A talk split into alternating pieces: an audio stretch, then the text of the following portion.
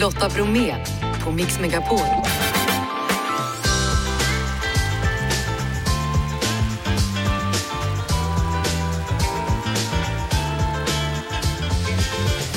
Hallå där och varmt välkommen in till oss och dagens program. I dagens måndagsmix, förutom en massa bra musik, så bjuder vi på extra ABBA. Vemod Undercover heter Jan Gradvalls nya bok och den handlar ju såklart om då ABBA. Sveriges starkaste man utsågs i helgen. Vi snackar med Fredrik Johansson. Mona Salin och Helena von Zweigbergg har en podd ihop. Om ni inte har hittat den än så kan jag berätta för er så småningom hur ni hittar den. Och så hejar vi såklart på Azerbajdzjan mot Österrike och Sverige mot Belgien. Är du redo Jeff? Ja. Eh, Janne redo? Alltid redo. Heja Sverige! Då Heja kör vi! Idag så kommer den ut, boken om ABBA kallad Vemod Undercover och det är Jan Gradvall, musikjournalist och författare som har skrivit den här boken. Välkommen hit till Tack så mycket. När började du älska ABBA? Jag började faktiskt älska ABBA när de vann då Melodifestivalen 74. Jag såg faktiskt inte själva finalen. Jag hade sett den svenska uttagningen. Men jag var på så här handbollsturnering då, tio år. Och så började det gå rykte om att Sverige hade vunnit och ingen trodde på det. För att, att Sverige skulle vinna Melodifestivalen, det trodde man ju inte. Liksom. Då var det helt otänkbart. Så att den första LP jag köpte för egna pengar var Waterloo när den kom då. Vemod Undercover, ett citat som är ifrån Benny. Ja, Benny sa det där någon gång när jag träffade honom att alla våra låtar, även de gladaste, är vemodiga i grunden. Vi gjorde vemod undercover. Vad ryms egentligen i det citatet? Någonstans ryms ju som jag tycker hela magin med ABBA. Det fångar verkligen den här svenska folksjälen som finns i naturen, det finns i folkmusiken. Att det finns ju ett vemod där. Vi har ju liksom sex, sju månader om året helt kolsvart och iskallt. Så att i de här svenska urstarka melodierna så finns det ju både en sorts eufori, att man är glad och var vid liv och det finns den här påminnelsen om att livet är ganska kort. Om man lyssnar på Knowing Me, Knowing You till exempel, så hör man ju där att man blir otroligt stärkt, men det finns ju definitivt ett vemod där. Det, jag gillar det i boken också, att du sätter in ABBA i tiden, i samtid och dåtid. Ja, det är intressant. ABBA har ju gått så mycket upp och ner. Man tror ju nu att det har varit en framgångssaga hela tiden. Men efter att ABBA gjorde sina sista inspelningar, som man trodde var deras sista inspelningar då i slutet av 82, bland annat en ohyggligt deppiga The Day Before You Came som är en sex minuter lång, väldigt deprimerande syntballad som inte blev en hit, men som jag tycker är ett mästerverk. Verkligen. För då märkte man att ABBA, de gled isär, de sa aldrig att de hade splittrats, men skilsmässorna fanns ju där. De började göra olika saker, Agneta och Frida gjorde soloalbum med mm, internationella stjärnor, Björn och Benny började skriva Chess. Så att ABBA var ju ganska bortglömda egentligen hela resten av 80-talet. Det var ju först i början på 90-talet det kom en revival då från oväntat håll. Dels var det sådana som Kurt Cobain och U2 började prata om ABBA. Gayrörelsen hade liksom anammat ABBA hela vägen.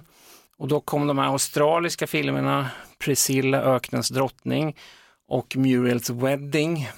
Så att på en rad olika håll så, så började man helt plötsligt tala om ABBA igen. Och sen kom då samlingsalbumet ABBA Gold. Så att det är då egentligen ABBA får sin egentligen riktiga storhetstid 20 år efter att de är aktiva delvis.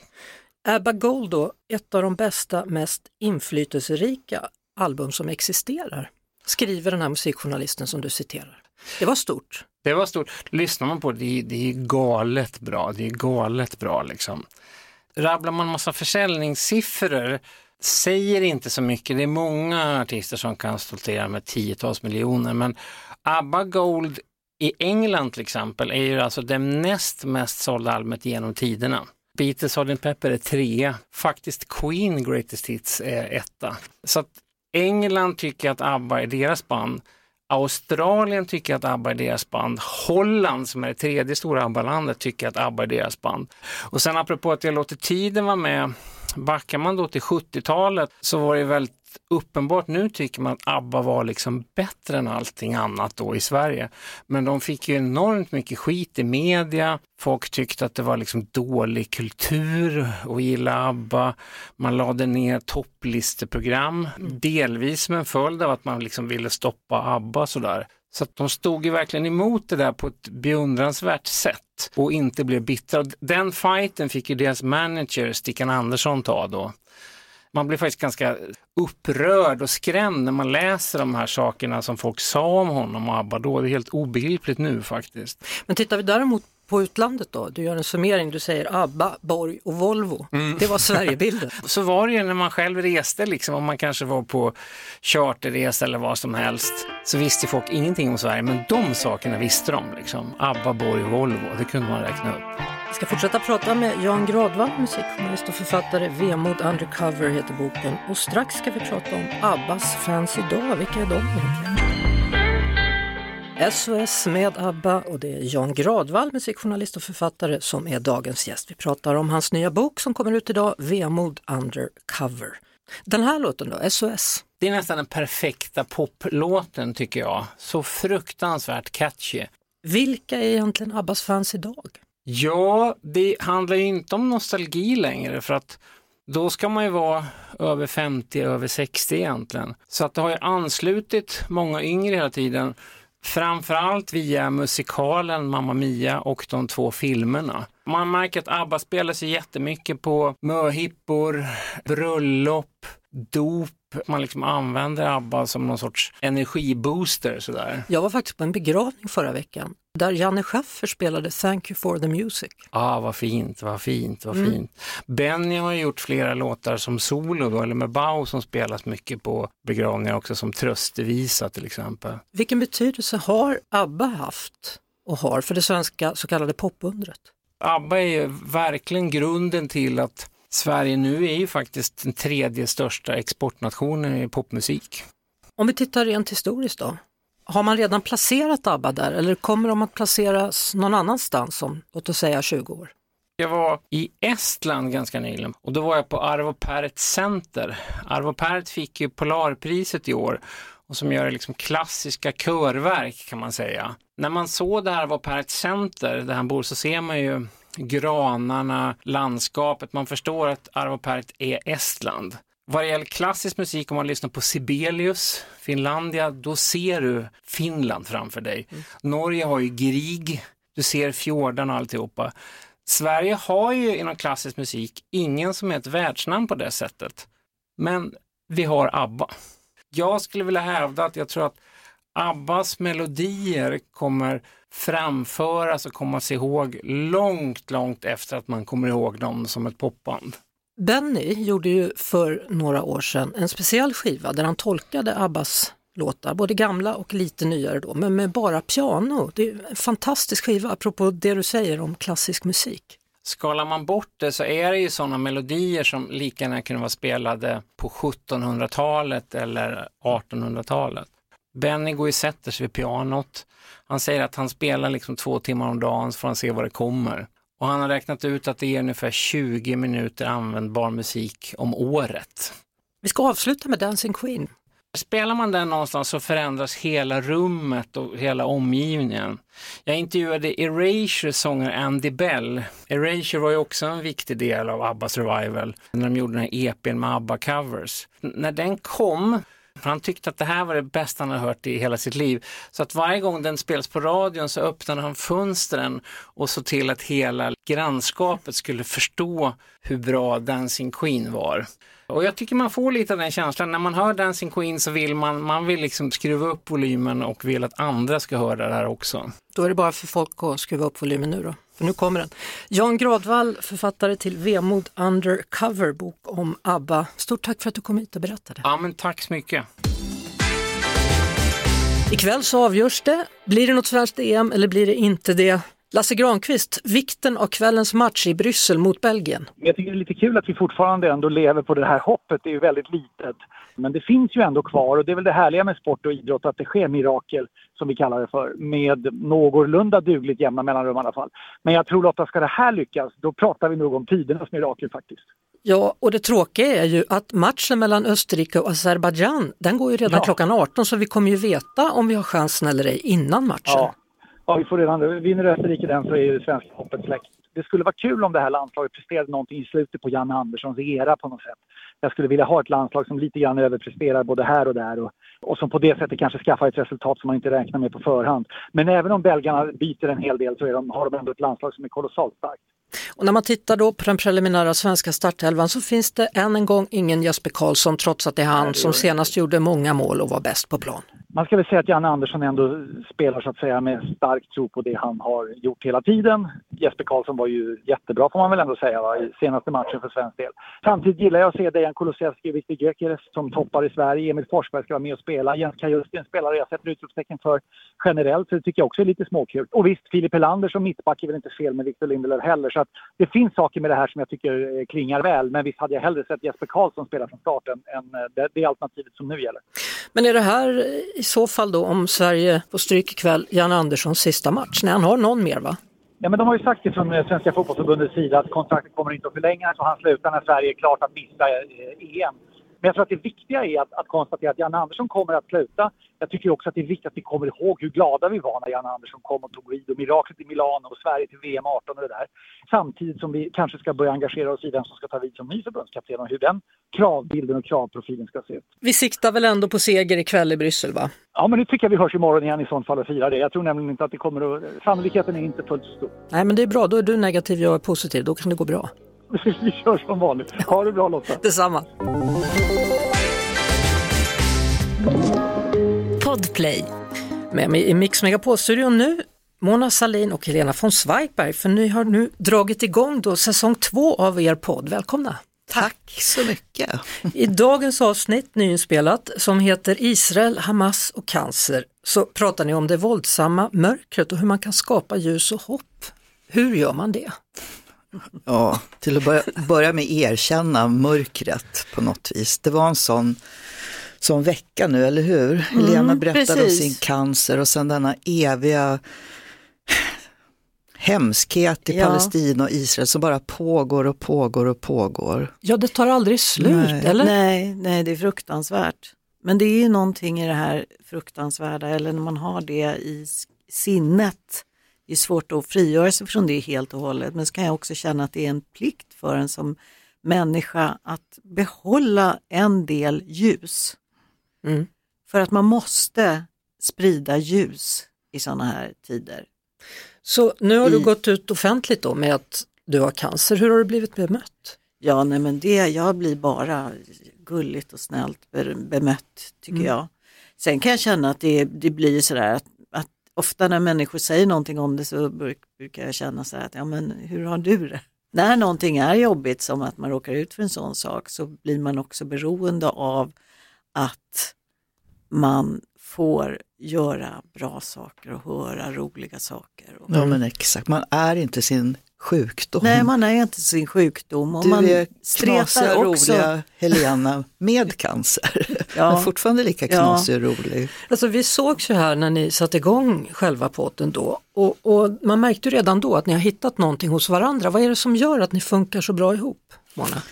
Ja, att vi är rätt olika. Ja, vi är väldigt Ja. olika. Jag tänkte nog när vi började så tänkte jag så här, ja, värsta, det värsta är nog att vi är alldeles för lika på något sätt i vad vi tycker och, och sådär.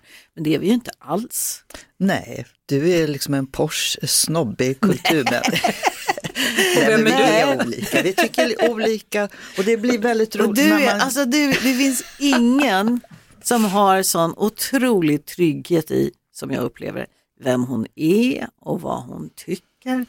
Och liksom, du är, har en sån grundmurad självkänsla på ett sätt som jag känner, jag har aldrig träffat någon jag som har ser vad, vad lätt det går att lura folk. jag, alltså jag tänker ungefär en gång om dagen att jag vill bli som du.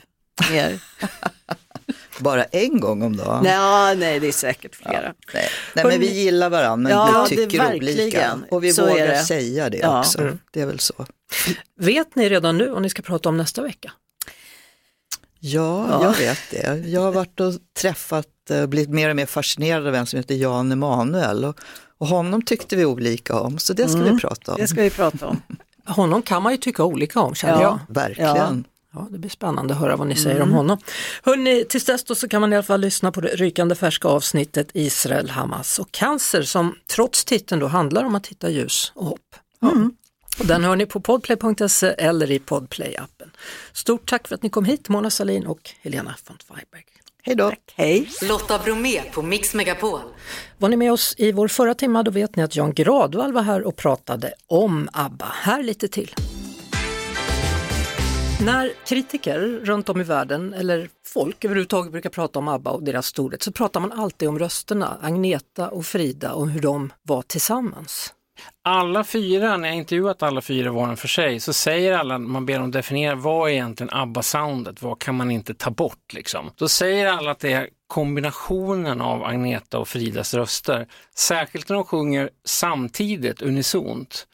Och då kom de på ett trick att de la ofta tonarten lite för högt för Frida. Agneta har ju den där laserrösten så hon sätter ju det. Frida var då tvungen att ta i svett, muskler, soul för att nå upp dit.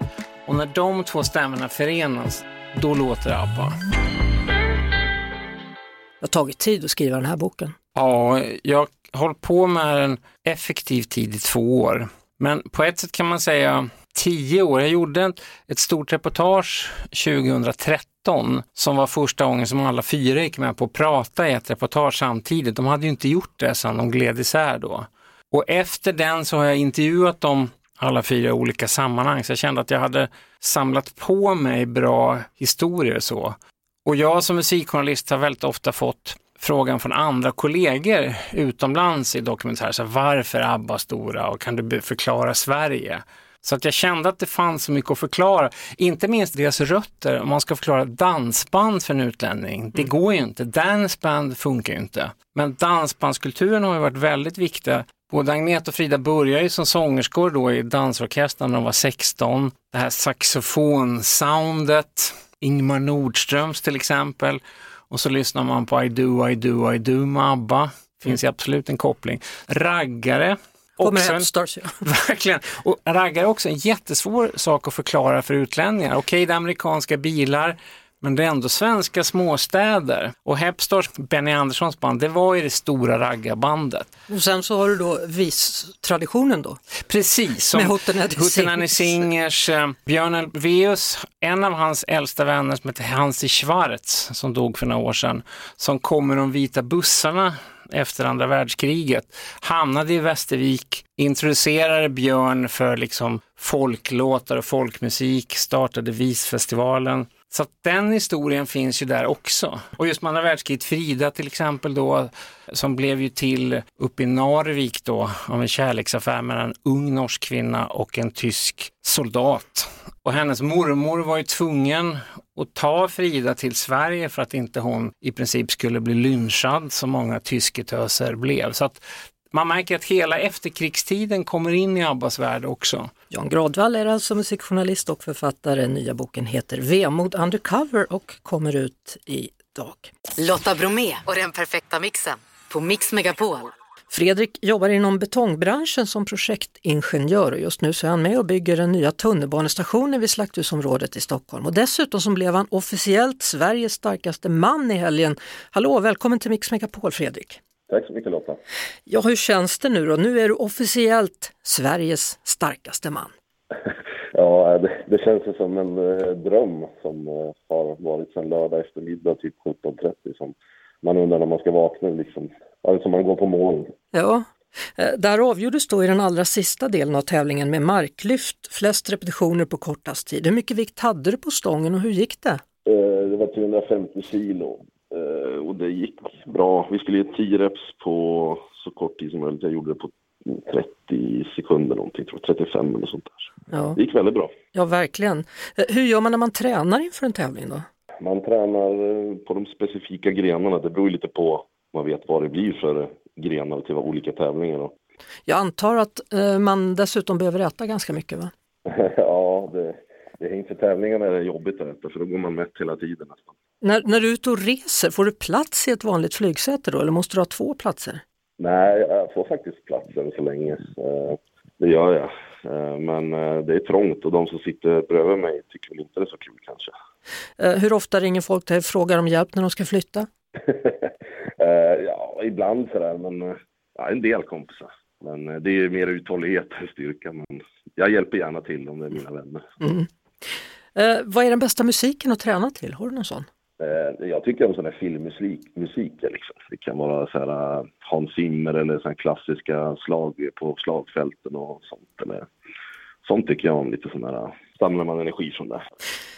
Fredrik, stort, stort grattis till nya titeln då, Sveriges starkaste man. Men tack så mycket. Hej hej! Hej. Krille säger tack och hej, det gör också Lotta, Jeanette och Janne. Vår producent heter Jeff Neumann. Imorgon är jag i Göteborg, då kommer Madde hit istället, men sen hörs vi igen då på onsdag. Tills dess, ha det så bra och lyssna på Erik Myrlund, han dyker strax upp. Ett poddtips från Podplay. I fallen jag aldrig glömmer djupdyker Hasse Aro i arbetet bakom några av Sveriges mest uppseendeväckande brottsutredningar. Går vi in med hemlig telefonavlyssning och, och då upplever vi att vi får en total förändring av hans beteende. Vad är det som händer nu? Vem är det som läcker? Och så säger han att jag är kriminell, jag har varit kriminell i hela mitt liv men att mörda ett barn, där går min gräns. Nya säsongen av Fallen jag aldrig glömmer på Podplay.